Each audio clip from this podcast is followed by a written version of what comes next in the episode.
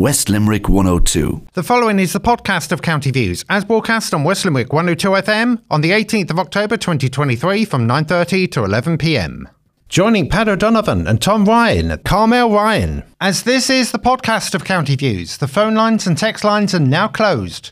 Please do not phone or text, otherwise you'll be unnecessarily charged. County Views is brought to you by Tynan O'Donovan Solicitors, Limerick and Newcastle West. For all your legal requirements, phone 061 314 948. Tynan O'Donovan Solicitors, tod.ie.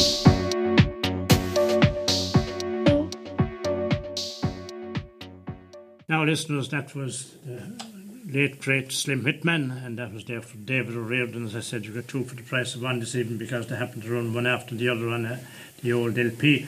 It also gave a bit more time to Tom Ryan to settle down and study, sit, get settled on his seat with his um, namesake Carmel Ryan, no relation, of course. And where do we start this evening? I suppose Carmel, we start in Askeaton with the news of 540 jobs to go in Askeaton in the next 15, 16 months by the sound of it. And it's moving on to China and Switzerland. And I assume due to our labour costs here in Ireland being absolutely astronomical, that they're gone to a cheaper place. I would imagine so, but no matter what the reasoning is, it's the loss is tremendous. You know, it's the loss to families tonight, and in a lot of cases, people met their life partner and wives, and you have a husband and wife working there. You may even have a husband and wife and a son or a daughter working there. It was a very family orientated factory, always was, and gave great employment locally and was very good to the locality. You know, it did, it helped an awful lot of um, fundraising each year since 1989. Like they began their White Cycle, which raised hundreds of thousands for local charities. It's just, it's devastating your families tonight don't know what's going to happen. They're, if you have two kids in college and you find out the place that supplies your your life, really your lifestyle, is closing. It seemed to come unexpectedly. Did it was well, there was no there was no wrinkles of it that I had heard, and um, or did anyone I know had heard of. It just came very very suddenly today. There was rumours during the day that meetings were being called and this and that but nobody expected what happened. And it is just devastating for the families tonight. Tom, it's one of the biggest local job losses that we've heard of in many, many years in this area.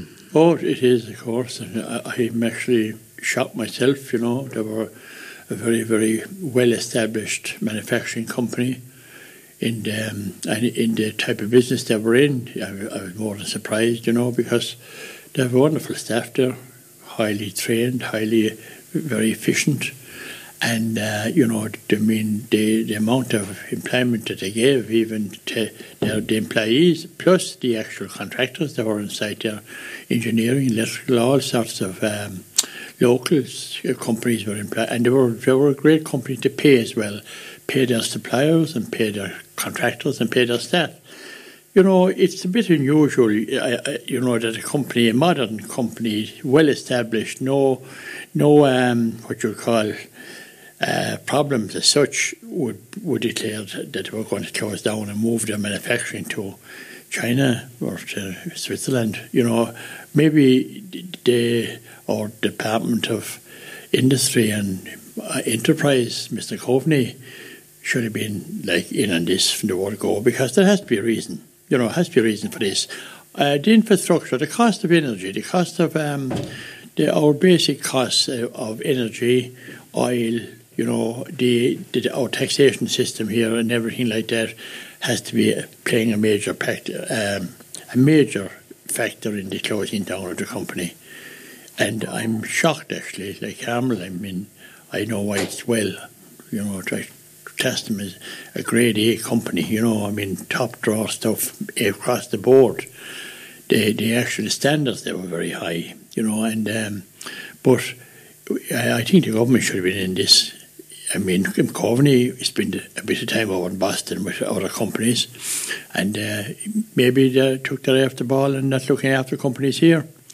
And uh, he's the Minister for Enterprise. He should have been in this a long time, long before it was made a public announcement anyway. and uh, I think the, comp- the government should have been able to keep this this company on board. No doubt about that. And maybe maybe it's not too late yet. You know, when when when is the final date, Carmel, for closing? March 2026. March 2026. Well, a lot, March, 12 months there's a lot of water It's flow down. There's a lot of water flow down the Shannon. yeah. But you see, it is, it is the actual confidence, isn't it, It in the staff it and all, is, is. and the shock of it, like you know.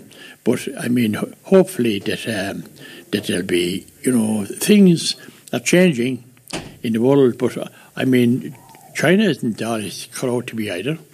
So, like, I mean, have they already set up in China? What I I think can so. You see, I suppose the thing is why it's have any Yeah. dealings with.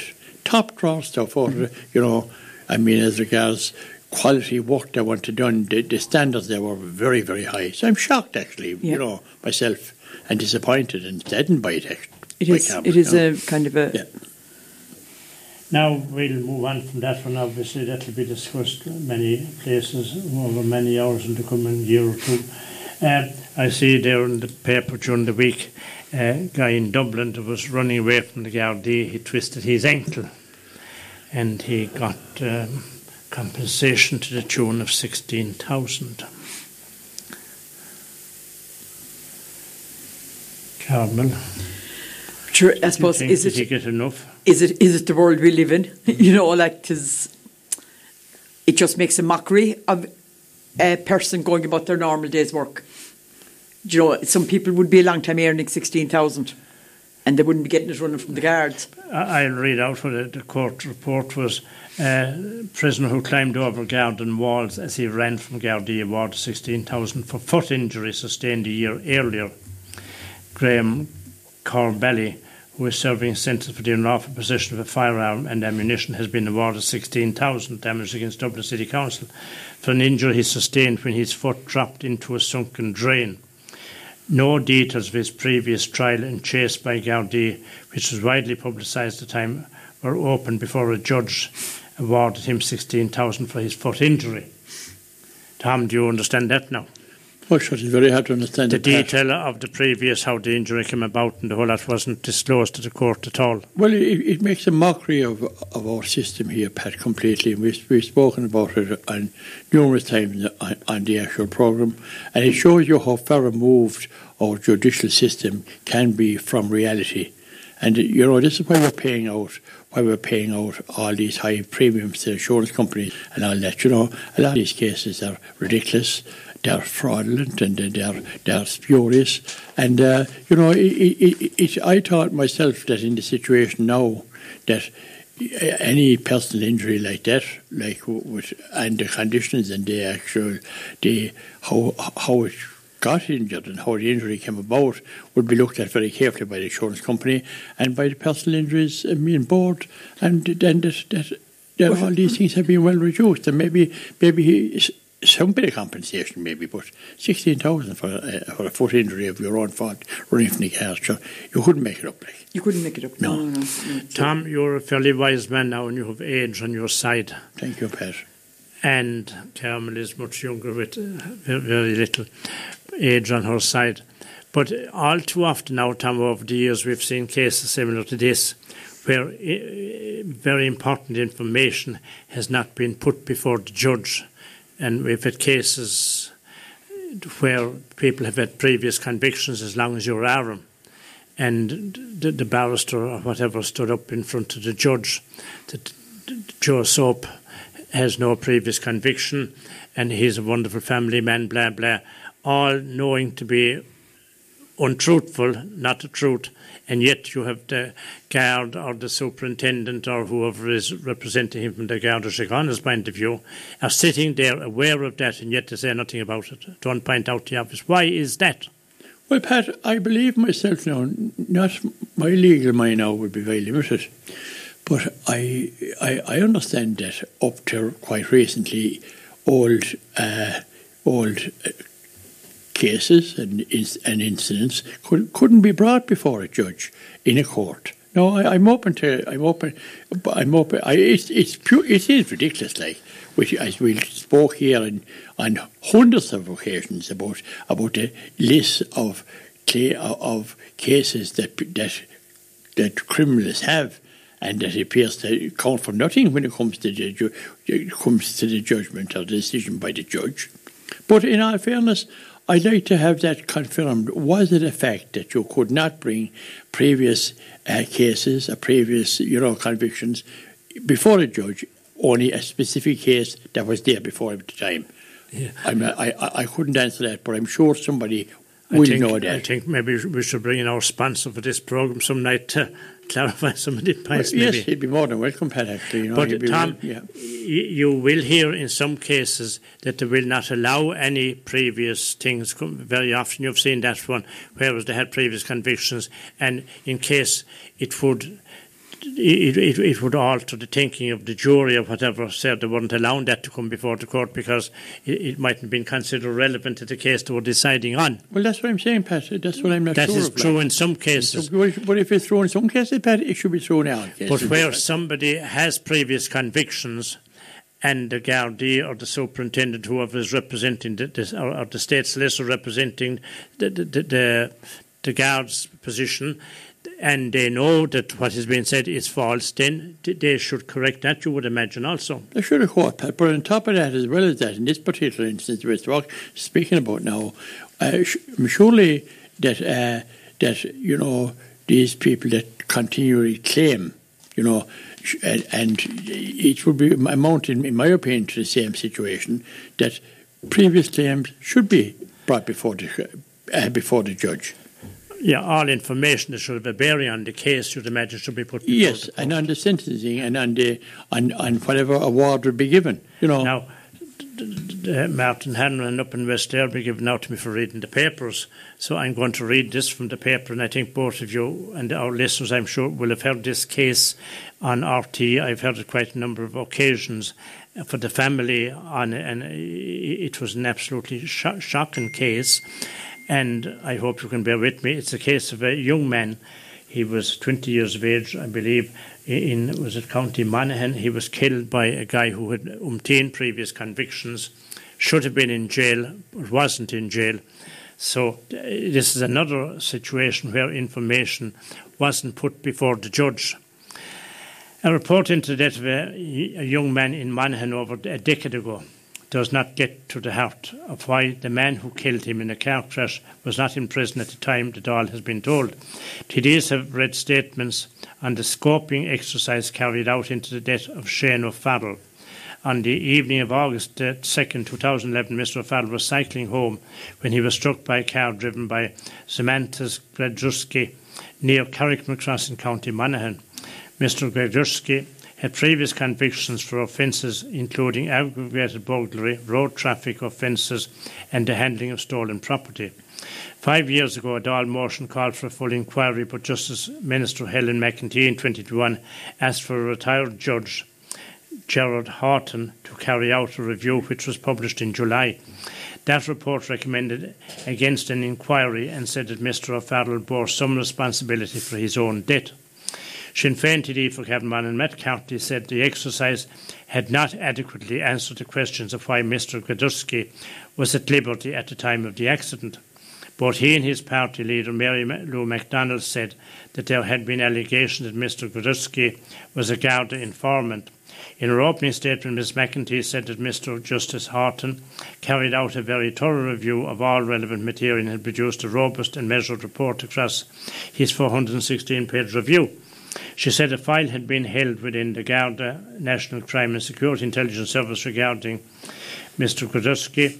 Ms McEntee said that an order banning Mr Gradurski from Ireland had expired this year and that a new one had not yet been issued because he had not yet been tracked down. To make a further exclusion order, the person in question must be notified of the Minister's intention. Make it and must be given an opportunity to make representations in this regard. She added that the reviews on bail, suspended sentencing, and road traffic acts would be implemented. Mr. Carthy said that Mr. Gurski had got away scot free every time he had come to the, guard attention. On January 11, 2011, seven or eight months before Shane was killed, Mr. Gurski was appearing before Monaghan Circuit Court. He had pleaded guilty to charges of theft and stealing property in 2010. The case was adjourned for one year. The judge actually said Mr. Gwiazdowski had been free to, of conviction since 2010. The judge clearly did not have the full facts because Mr. Gwiazdowski was not free of conviction since July, July 10. On every single occasion that he appeared before a judge and a court, vital information that would have led to a different determination by that judge was not conveyed. Mr. Gwiazdowski was in breach of multiple bail conditions. Mr. McCarthy said the key question in the matter was whether Gwiazdowski was an informant for the Gardaí. Carmel, did you hear that case before? I did. I actually Yeah. heard Her the mother and- being and sister being on, yeah. Yeah. Yeah. And it would just draw tears from a stone. Yeah. The frustration they must be feeling about it. And I think it's it's bad enough he was killed, but to be held maybe partially accountable for it was But very the- hard on the family. The list of items I called out there is only, it doesn't really uh, give you the proper list because he had a long list of He had a long convictions list of them, like, and, and- breaking bail, and he was still let off every time. He was, he was, he was. And you just wonder then, like, do you know, how how can you sit in a courtroom and allow that? How can how can anyone defend Yeah. the likes of him? He didn't do that one day. Are you familiar with, it? you familiar with that, Tom? I am Pat. He didn't do Uh, one day with But- umpteen convictions. He didn't, Pat, but sure, there has to be somebody responsible for that. Somebody who's responsible for that can have all the inquiries they like, and and uh, they can have the, a, a all inquiry about it and highlight it and everything. The, I mean, the lad is dead. That's happening. That's that happened inside Limerick. I mean, at the weekend, you know, I mean, we did- didn't go did- to we didn't go to up to any part of Monaghan of, of whatever happened. It's happening. It's happening. It's it's a part of what we're talking about here every night. The What break- happened in Limerick at the weekend? Well, sure, there was a, a student killed. Poor innocent boy going home. No, no, but what we're talking about here is a student killed as well by a guy who had umpteen convictions, who was in breach of bail conditions Yeah, Pat, and never that, did a day in yeah, jail. I'm coming to that, Pat. Yes, you, you see, this this is a, overall, Pat. This is our system. You see, this is what happens when the, no one is ever held responsible for for this particular case. You see, and the particular case you're mentioning is you, you could you could that, that's I mean you could multiply that all over the country because nobody. I mean, was there anyone? Was there who actually was responsible for for those his previous convictions and not being brought before the judge? Surely the judge was aware of him anyway. Number one. I mean, and surely to God, like that, with with the with the, the tragedy that that attracted, and this situation about about being a guard informant. Well, then the, the, that that ought, I mean, that rumour is out across the board with drug dealers and with everyone, Mr. Like, and does that give give them carte blanche to c- commit whatever crime they like, to go totally like out of control, do what they like? So, like, where's the Minister for Justice in this, and the Department of Justice? So they're they're the people responsible for this, like. I mean, someone has to be held account, but according to that report, nobody is held to, to account. No, So that- as yeah. as Carmel said at the outset, I've heard heard that interview some at at the time uh, following the report at some last July when they said he was partly to be, be blamed himself because he was on the road cycling a bike for whatever reason. But it wo- it would bring tears to a stone to listen to the mother and the Oh, daughter my God, it was- about I- and the conviction that that guy had. And breach of his bail conditions, and he was still let free non-stop and never got one day. Pat, look, that's happening every day all over the country, inside the town of Limerick. I was talking to a man an hour ago, and his grandson was knocked down in High Road with, um, he was cycling, like, up High Road, young lad, 12 or 14 years of age, and he was knocked down, hit and run, job gone, knocked, he could have been killed, he, look, he think, spirit of God, he wasn't.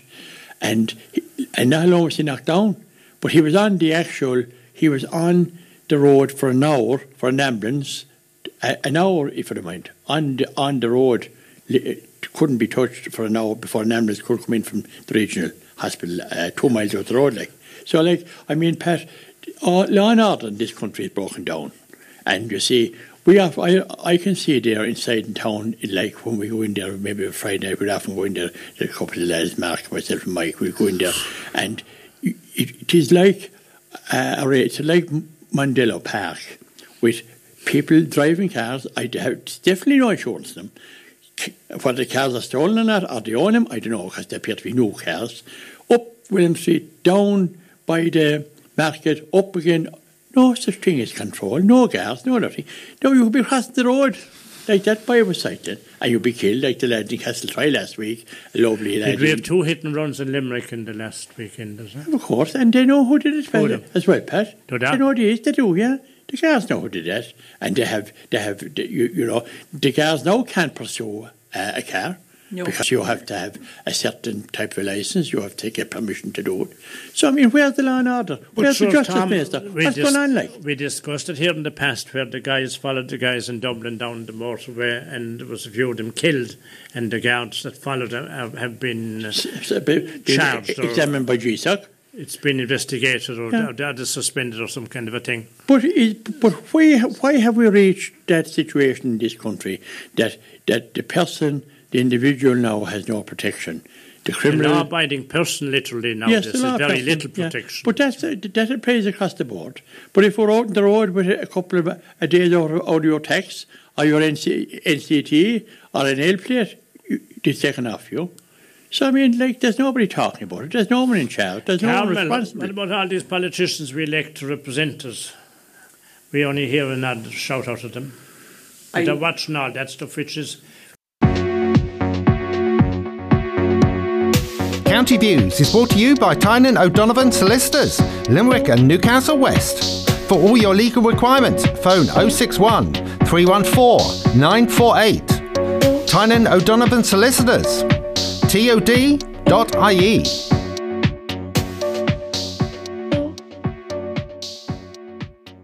You are listening to the podcast of County Views, as broadcast on West Limerick 102 FM on the 18th of October 2023 from 9.30 to 11pm. Joining Pat O'Donovan and Tom Ryan, at Carmel Ryan. As this is the podcast of County Views, the phone lines and text lines are now closed. Please do not phone or text, otherwise you'll be unnecessarily charged. County Views is brought to you by Tynan O'Donovan Solicitors, Limerick and Newcastle West. For all your legal requirements, phone 061 314 948. Tynan O'Donovan Solicitors, tod.ie.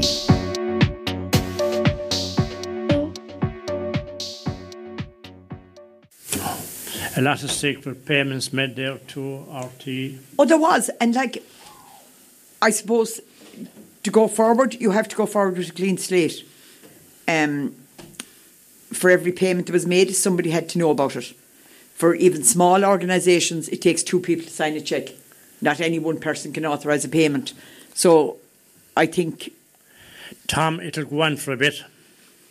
Well, I think Pat is the greatest fiasco of all time myself.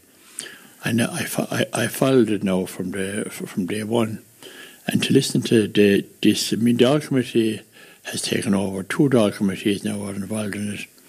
And, uh, you know, it's about nothing really. Because the, the, the day one, the fraud squad should have been brought in here.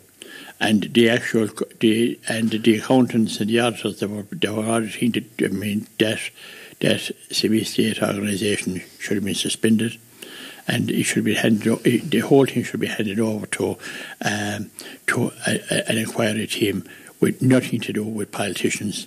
This is a very, very dangerous situation that we're reaching now, Pat, in this country, and I and I mean that with with, with most awful honesty, because when you have politicians telling, dictating what our national radio and television station should be doing and how they should run their affairs all those politicians you that we elect, I mean, have in actual fact have spent more time now play acting and with stage managed committees and asking the same questions morning, noon, and night.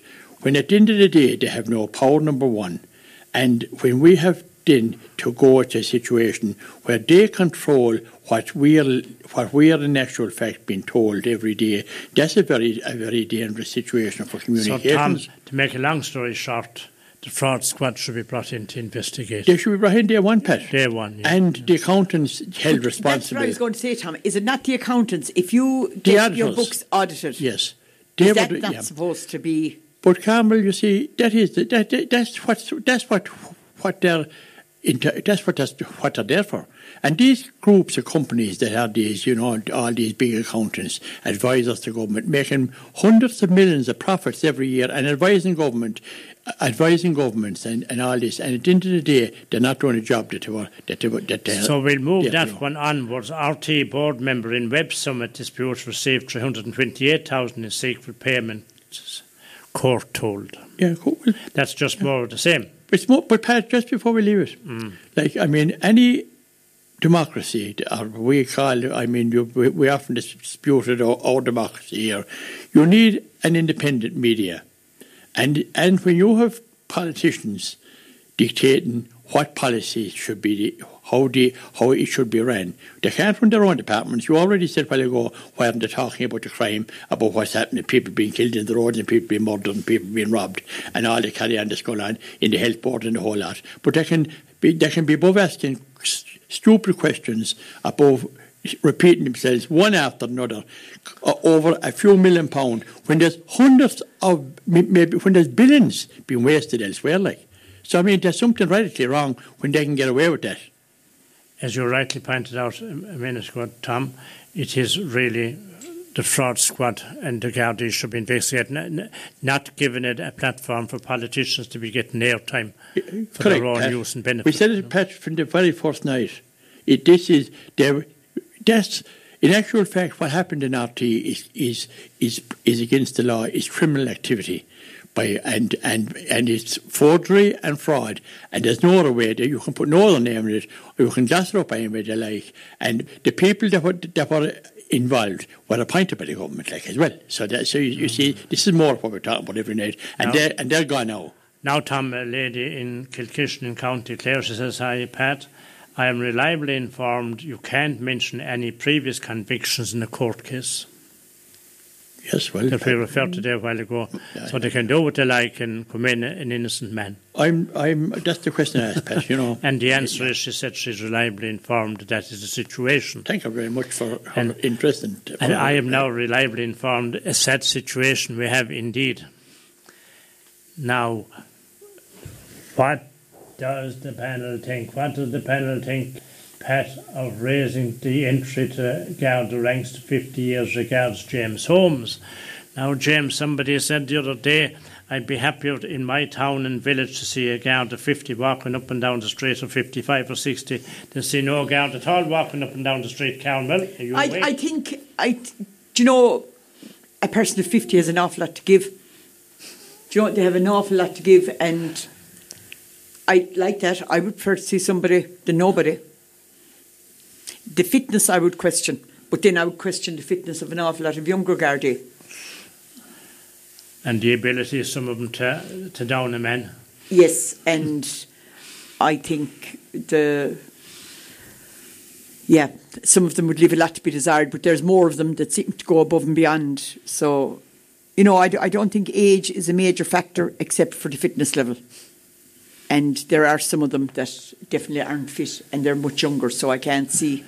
Tom, with all the red tape and carry on in the guards, like we have a few fine Gardaí here that are presently suspended, and indeed they're on at the moment about penalty points for the weekend. And I remember Garda Tom Flavin, who is out on suspension, if I'm quoting it all correctly there, with uh, himself and another guard.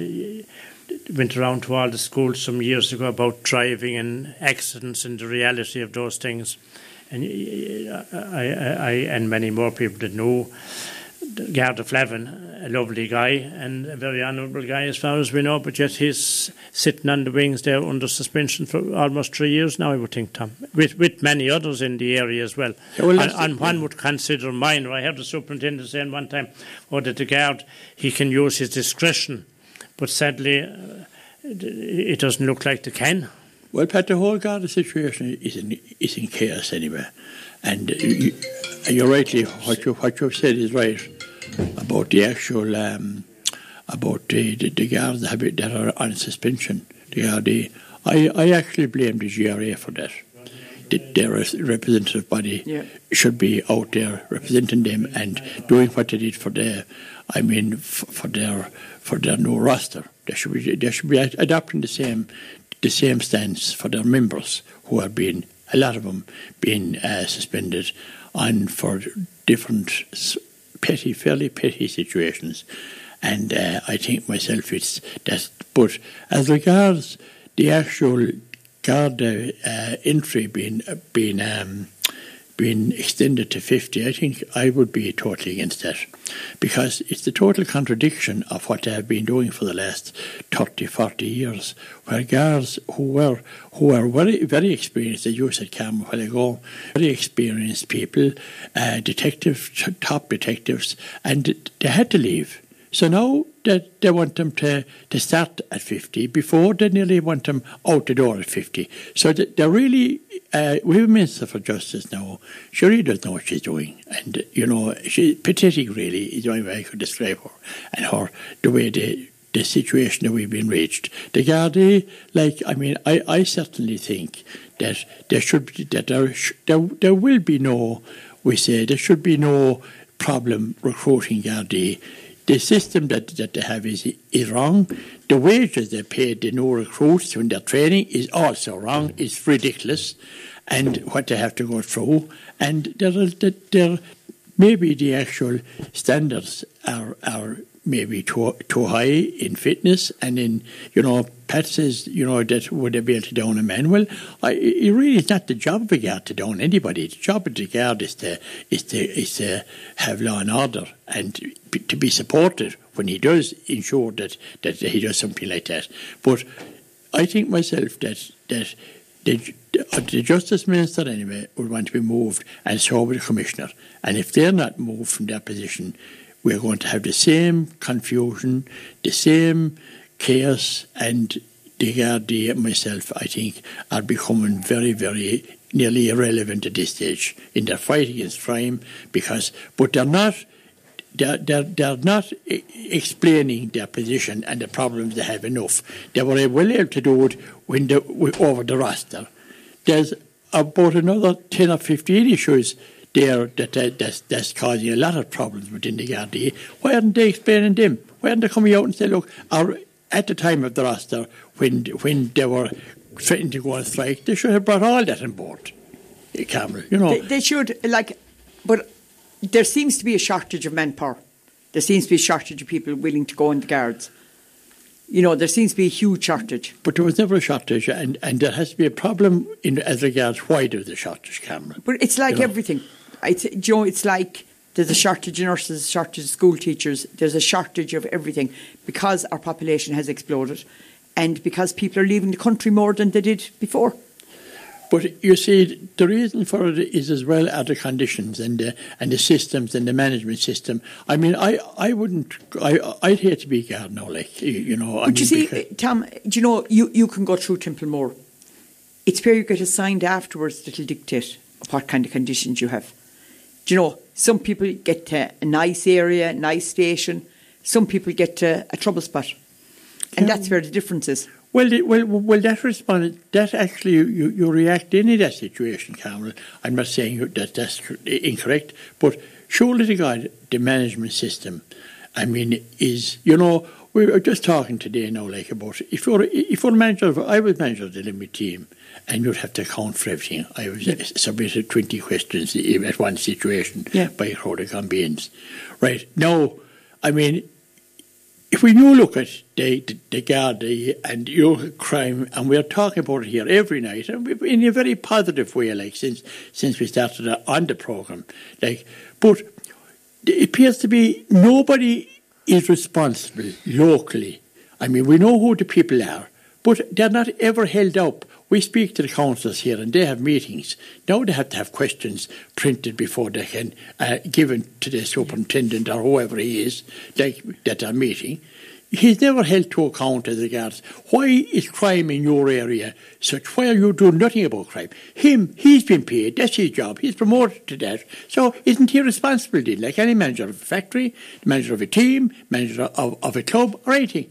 You know, but I suppose they're never asked these you, questions. You, you, don't pick your team when, when you're a manager of the guards. You don't pick your team. Somebody is sent to you, and that, that's what you have to work with. But but surely your training, surely if the training if, you're if you're qualified, if you're efficient, if if if you're a, if you get promoted to a position of an inspector or a superintendent, you have to have the qualifications, You do. the wherewithal to do your job. You do. That appears to be the problem. And if you get if you get ten guards into your station, will the ten of those be equal?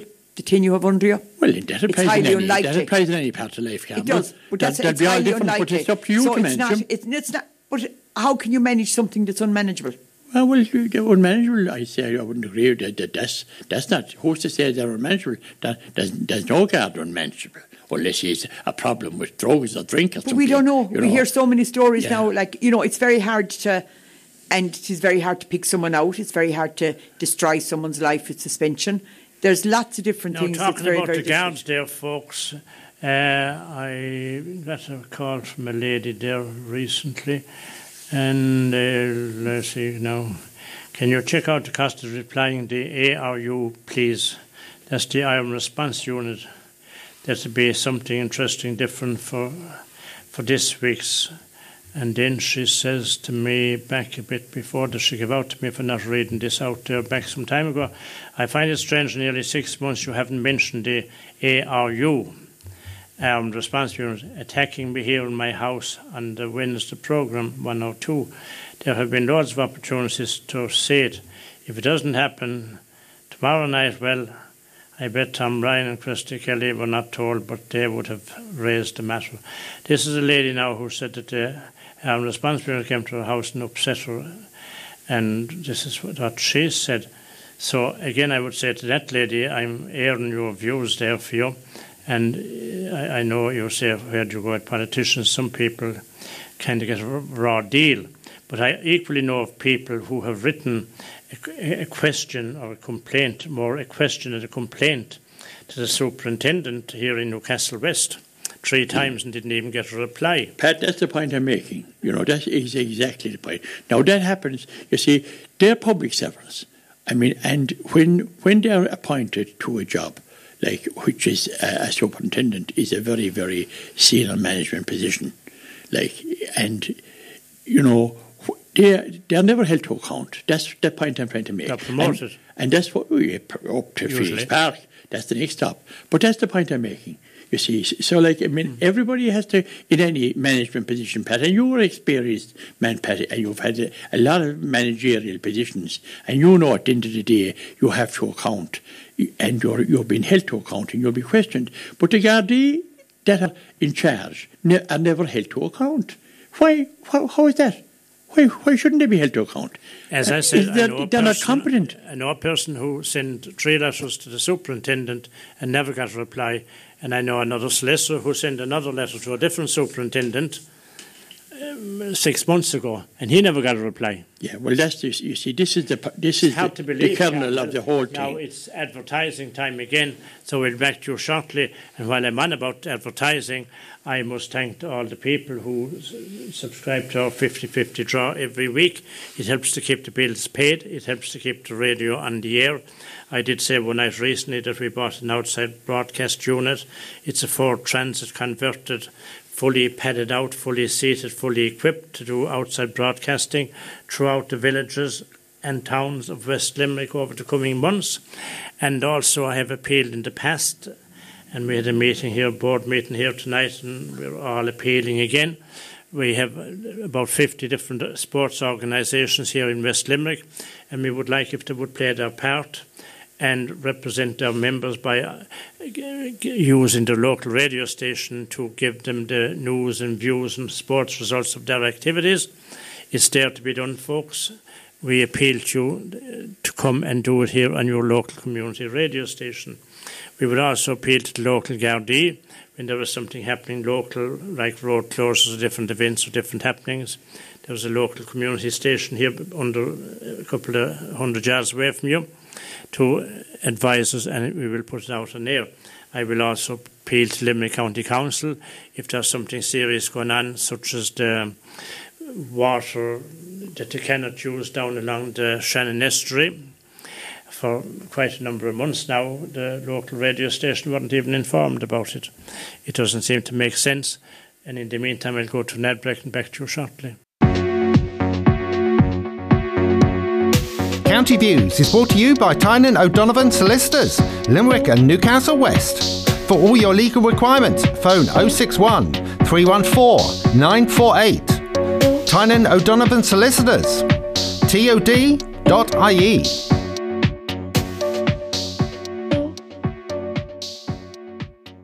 You are listening to the podcast of County Views, as broadcast on West Limerick 102 FM on the 18th of October 2023 from 9.30 to 11pm. Joining Pat O'Donovan and Tom Ryan at Carmel Ryan. As this is the podcast of County Views, the phone lines and text lines are now closed. Please do not phone or text, otherwise you'll be unnecessarily charged. County Views is brought to you by Tynan O'Donovan Solicitors, Limerick and Newcastle West. For all your legal requirements, phone 061 314 948. Tynan O'Donovan Solicitors. tod.ie.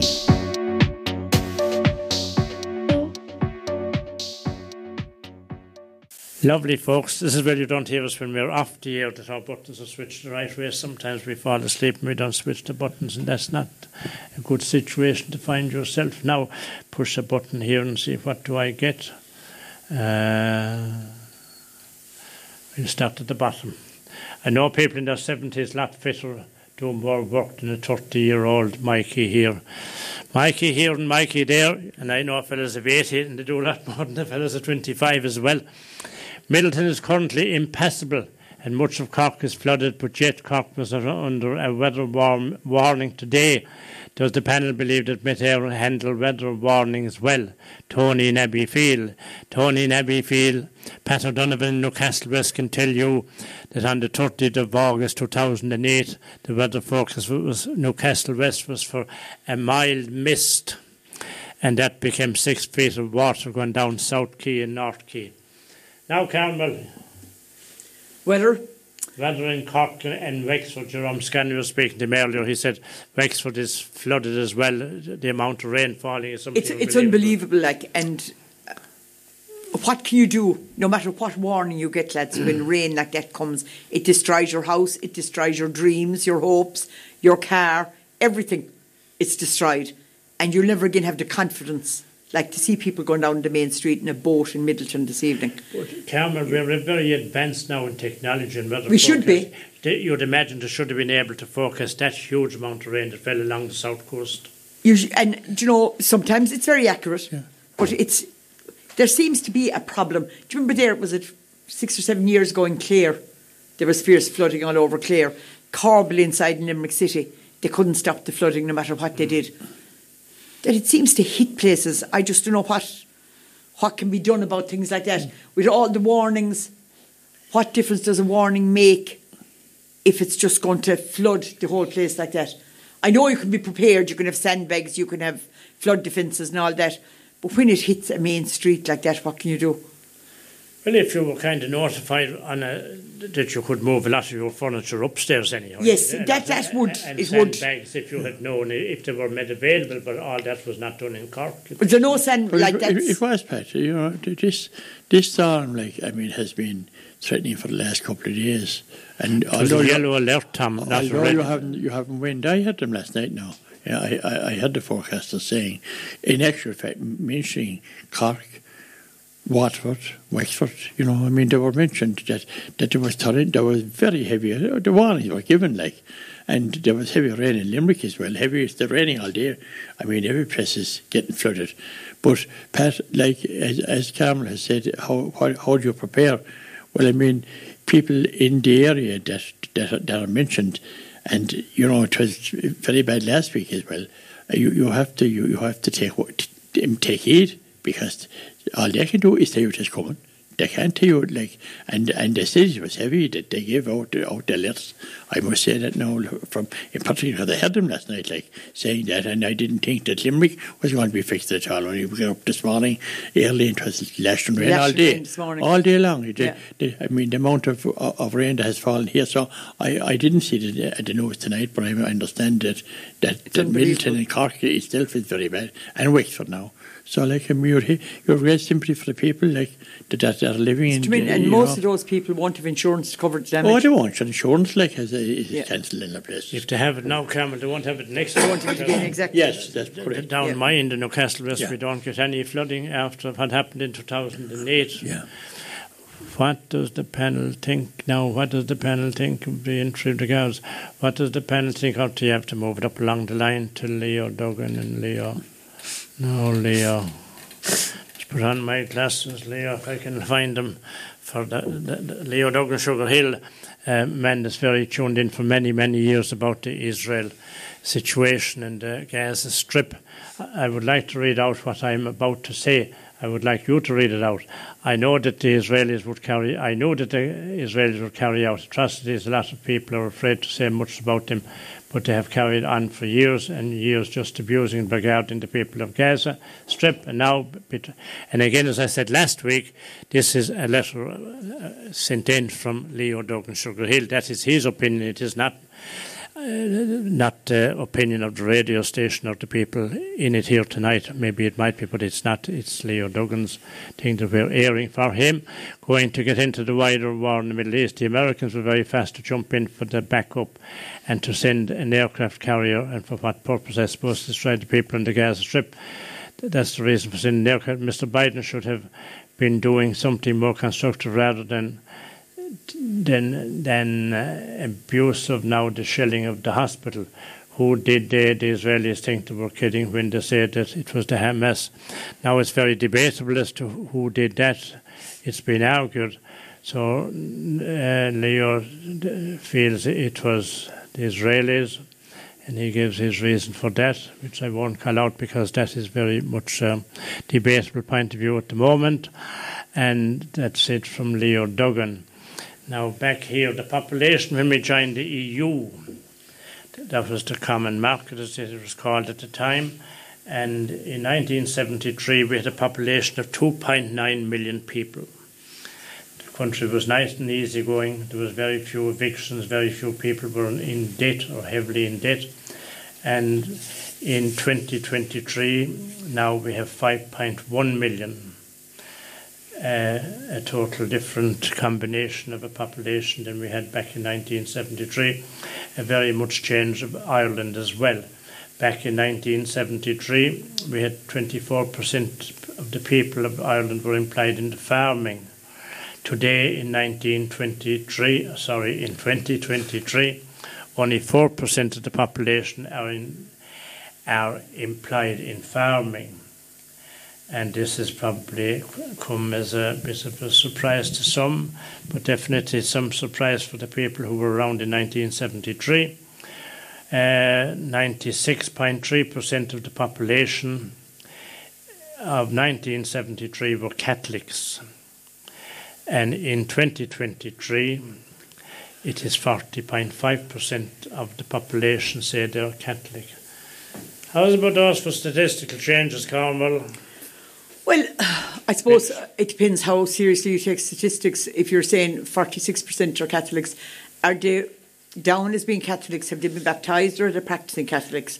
Well, it would You- have been taken from census information, obviously. Yes, and where you might- say there your religion. been- well, they were as good a Catholic then as they are today, so whether they were lukewarm one way, Yes. it's the same reading, you know, but it's definitely a huge, huge drop. It's You go huge. into the church, and if I went into a Church of Ireland in 1973, I'd see a handful of people inside of a Sunday. Now you go into a Catholic church, in many Catholic churches of Sunday, and you only see a, a small, uh, bigger handful, but still a very small amount. Very, very, very small other amounts. Very small amounts. Yeah, it's um. Sometimes statistics can be a bit eye-opening, can't they? You see the world, the whole world is changing. When you see it written in black and white, it just it brings it home to you. The Tom, change. we'll deal with it uh, on a one-one basis. That's the Catholic part of it. Yeah, well, Pat, I- I'm not surprised at that, you know, because of the, you know, of the developments within the church itself. They've contributed a lot, maybe, to that. Uh, you know, the actual activities. An awful lot of uh, people are now, you know, saying they're not Catholic. Still not when they, they, they want to have their children baptized and they want to have them uh, got their first communion and confirmation. So you wonder, you wonder in that region, like, does it matter, like, really and truly, uh, as to what people do? Because people change. And, uh, you know, you go back to 73 and go back to 63 and 53, we were all Catholics, but still all, all the activities that went on at the time were all, you know, we, we had uh, we had the mother and baby homes, and we had all, all the, we had the laundries, and we had all sorts of scandals, uh, you know, which were also like a, factor, which led now at this stage to people saying, you know, the Catholic Church is not there, is not for them anymore. So it is, you know, I wouldn't read a whole lot into it really. But if you read a little bit more into it, uh, you're on about the mother and baby homes back in the 50s and 60s and in the early 70s.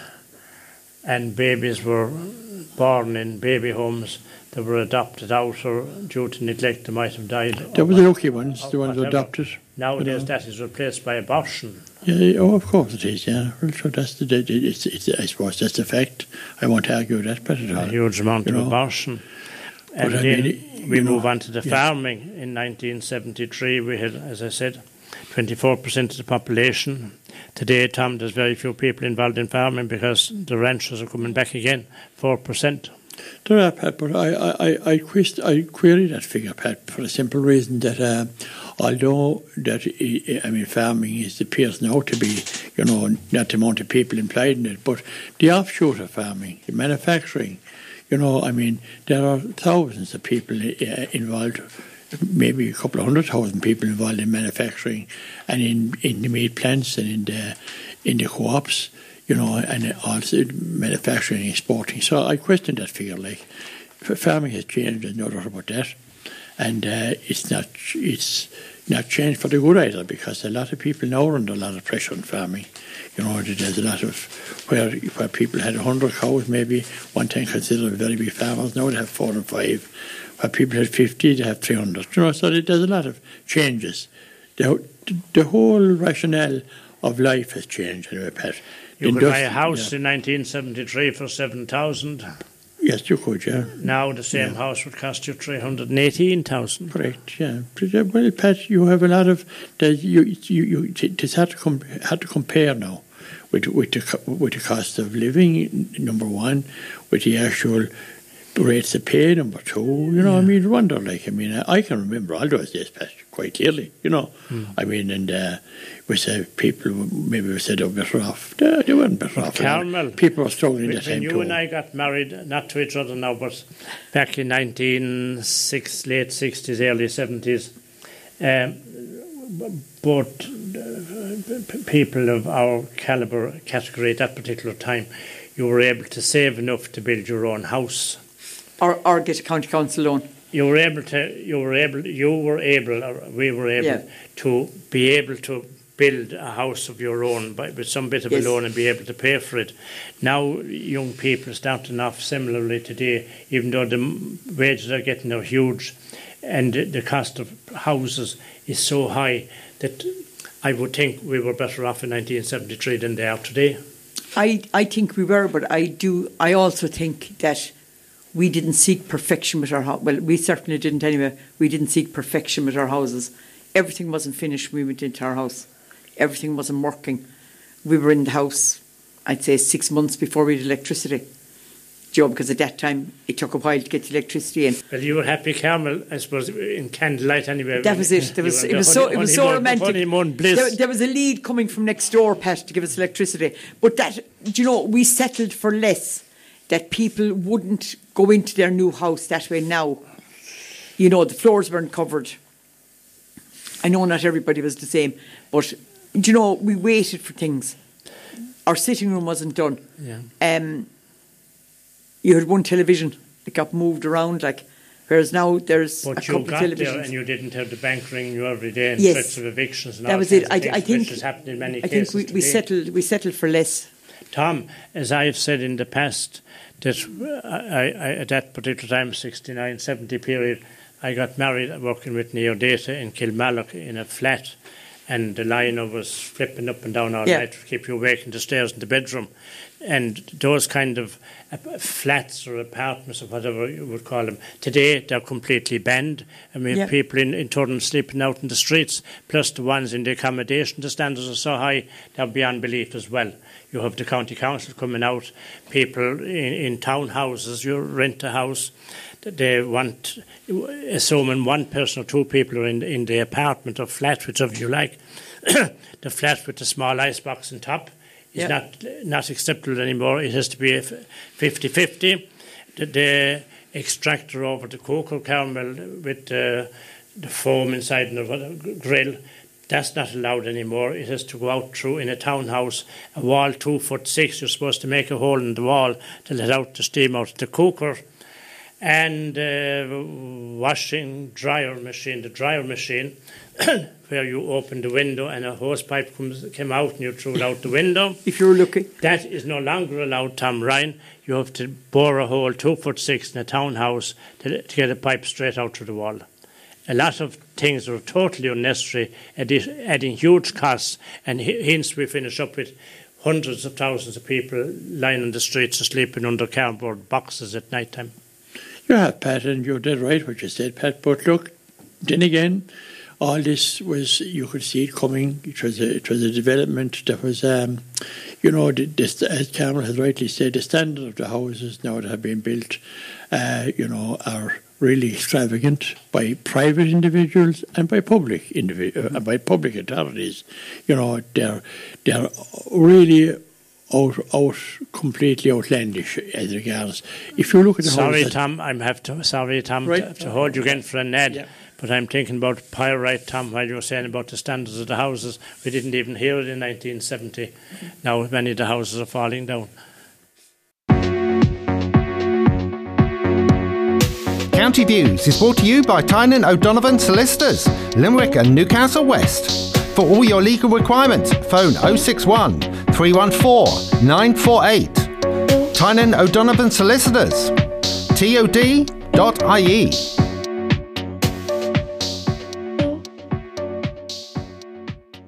You are listening to the podcast of County Views, as broadcast on West Limerick 102 FM on the 18th of October 2023 from 9.30 to 11pm. Joining Pat O'Donovan and Tom Ryan, at Carmel Ryan. As this is the podcast of County Views, the phone lines and text lines are now closed. Please do not phone or text, otherwise you'll be unnecessarily charged. County Views is brought to you by Tynan O'Donovan Solicitors, Limerick and Newcastle West. For all your legal requirements, phone 061 314 948. Tynan O'Donovan Solicitors, tod.ie.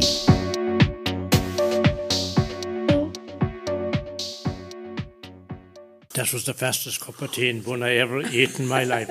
You're cream in your face, Pat. I have cream in my. Carmel tells me I have Carmel lipstick. I, Carmel tells me I have lipstick on my collar and, and cream on my face. You should come in here some night, folks, for the party whenever Carmel is on. It's usually party time.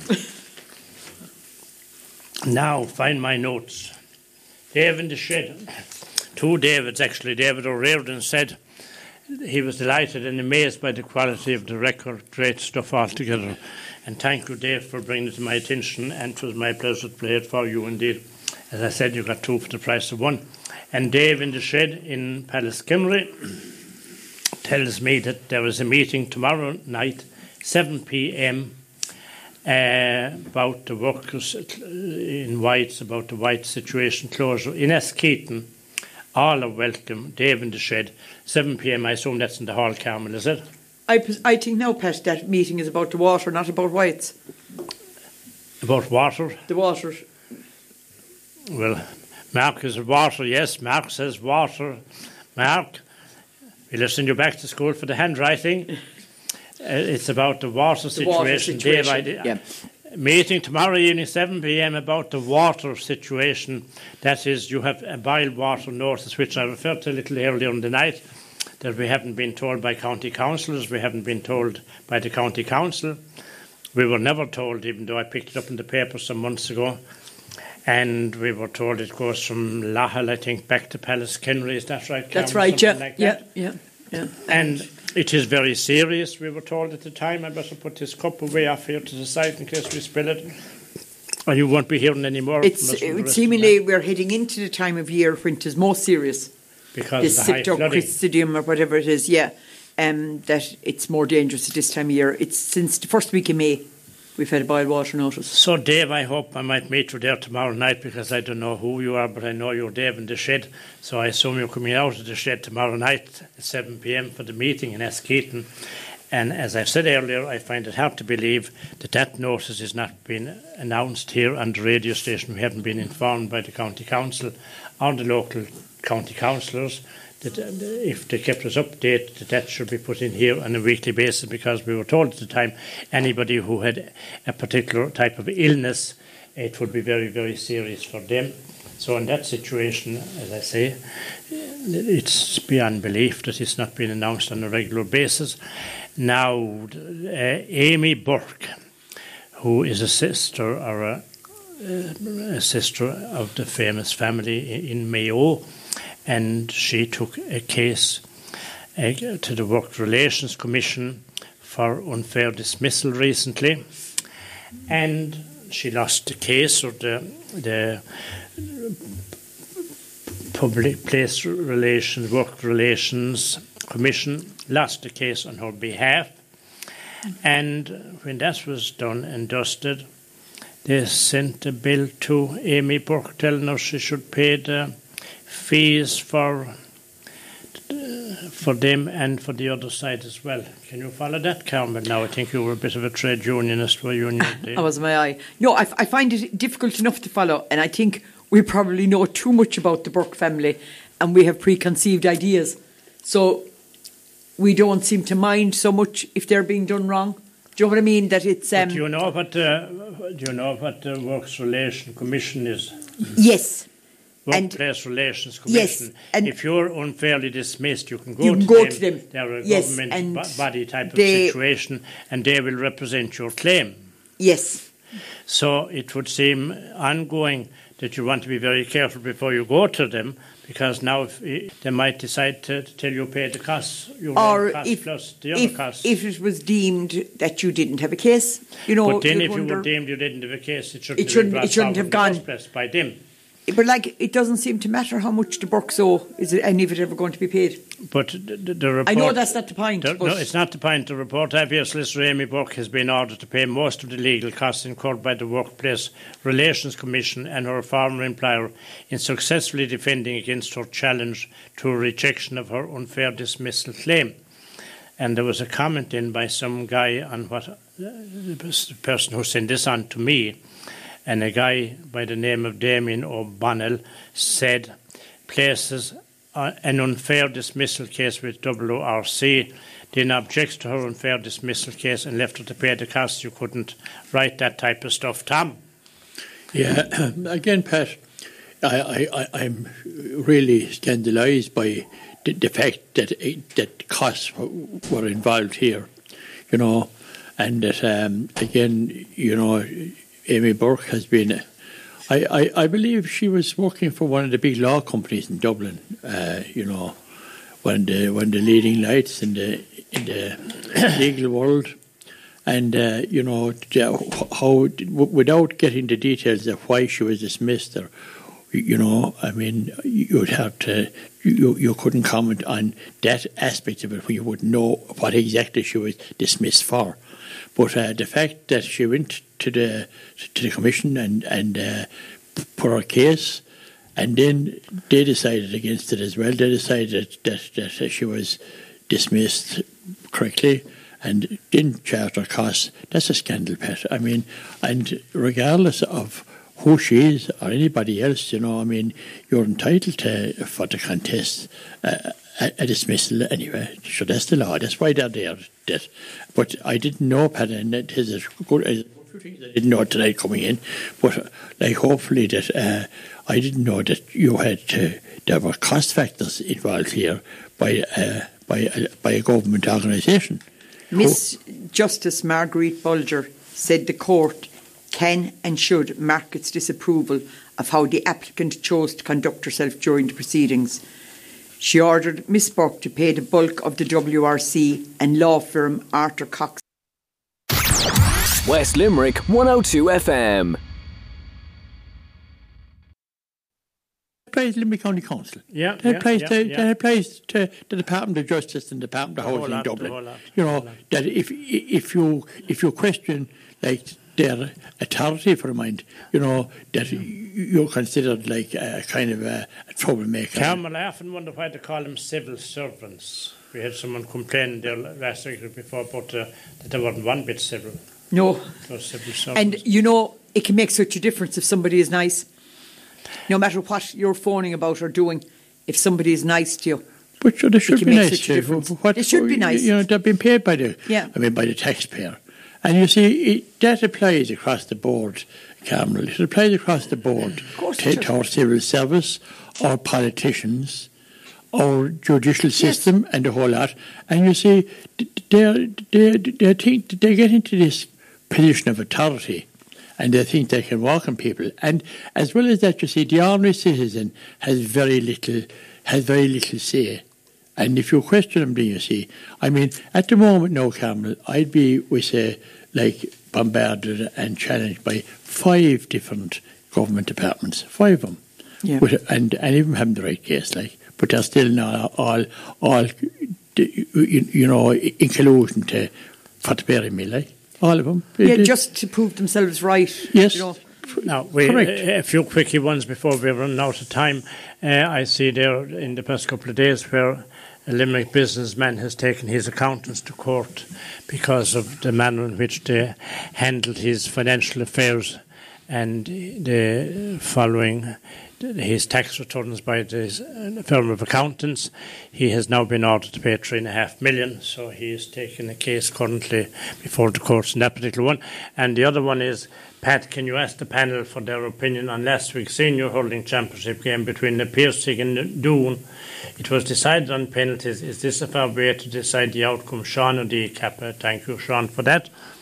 Carmel, you're a hurling woman yourself. Well, I, I think if you want to express dissatisfaction at it, you go through the club, you go through motions, you go through. This was obviously decided. I would be, I would be out of touch with the. I know Carmel it was decided. The the question is, Should it? Do you think that's a fair way to decide a, a, a, a hurling semi-final, No. a county hurling semi-final, uh, with extra time, and then decide who's lucky to beat the goalkeeper with No, one ball? no, no, no. And that, that's my own opinion. Do you know? I don't think it's right. Um, obviously, a decision was made by the clubs, or, or the clubs allowed for it to go to know, go do- that far. So do the clubs? Do the clubs have much say anymore, Tom? I don't anyway, know. I don't. I don't think they do. Tom, the question. Oh, well, I, I'd be totally opposed The answer Pat. is obvious anyway. Yeah. it was a wonderful game, two great teams, like uh, a wonderful great to be able to championship match, it. extra time, and f- especially for national television Yeah, and it all. was great. Both Doon and the Piarsaigh, both clubs, be credited both teams and their and, and their mentors. I think it was a, it's a very, very, it's a poor way for to, for to get a verdict. I, it, there should have been absolutely a replay in my book, no doubt about it. For that, but in, in actually, you know, in any game, let it be a county semi-final or the first round of a county or whatever it is, at that level, with all the work that goes in, they should be given the chance again for to play, Sure, one- oh, play definitely. each other Right. on the sport and on, on the sport of it alone. Yeah, It doesn't make no sense, Tom. No, it makes no sense at all, No Pat. sense You know, and whatsoever, it's yeah. kind of a, it's uh, you know, whereas I mean, as I said, I, I- on penalty shots to decide a match, I think is not good, not No, no, no, not no. good enough anyway. Now we have Maverick X3 Fianna Fáil TD Marc MacSharry set to bow out of politics after two decades. A lot of politicians are jumping off the bandwagon. They are, and I suppose that maybe they all have their own reasons. Who's to say why why they're going? Do you know it's a lonely life. Joe, you see you see your life going past you. You see your family being reared without you, and all of a sudden you reach the end of the road yourself. Like what age is it? I don't know what age she is. I think he was forty something years in politics. A lot of them are pulling out, Tom. Yeah, well, a lot of them, a lot of them, well, they won't be pulling out empty-handed anyway. They get a big pension and a pile of and a pile of money in their pocket as well. And uh, it, I said that um, you know, that what's happening in politics, we've discussed it here, Pat, that they, they, they really and truly have li- have very little say now. And with the curtailment, of talking, uh, speaking time the all, and all the regulations and all the regulations, that as a TD, you've no say, it's all decided at the cabinet table. I think the pensions then are so high, they're so attractive that the difference between going up and down every day and working, as distinct from staying at home and drawing your pension, it's it's reasonably narrow, so the incentive isn't what it used to be. So we're running out of time again. My sincere thanks to Carmel Ryan, Askeaton, former GA executive in Limerick County Board, Tom Ryan, former manager of the same Limerick hurling team in the same county board. Pat O'Donovan, would you believe it? He was also involved with Limerick County Board for many years and they love us for it, don't they, Carmel? They do. Don't they, do Tom? great, don't great, great uh, memories, great memories. You, t- Carmel now and I and Tom would go to the gate and they say, Have you prepaid? Out you go, out you go. Thank you, Pat, very much. You're no That's long, the you're, no, you're you're surplus to requirements. And my sincere thanks also to Mark Flatley for stepping in tonight to fill the gap. And also not forgetting Dave in the shed in Askeaton tomorrow night, folks. It is about the water that you cannot drink in Askeaton for the past three or four months and another month or two. And it is said to be very serious pollution on the water, very unsafe to drink, and yet it's probably one of the best kept secrets in West Limerick at the present time. So until next week, folks, from me, take care. 102 FM. You've just been listening to the podcast of County Views, as broadcast on West Limerick 102 FM on the 18th of October 2023 from 9.30 to 11pm. Carmel Ryan joined Pat O'Donovan and Tom Ryan for the discussion. County Views is brought to you by Tynan O'Donovan Solicitors, Limerick and Newcastle West. For all your legal requirements, phone 061 314 948. Tynan O'Donovan Solicitors. TOD.ie.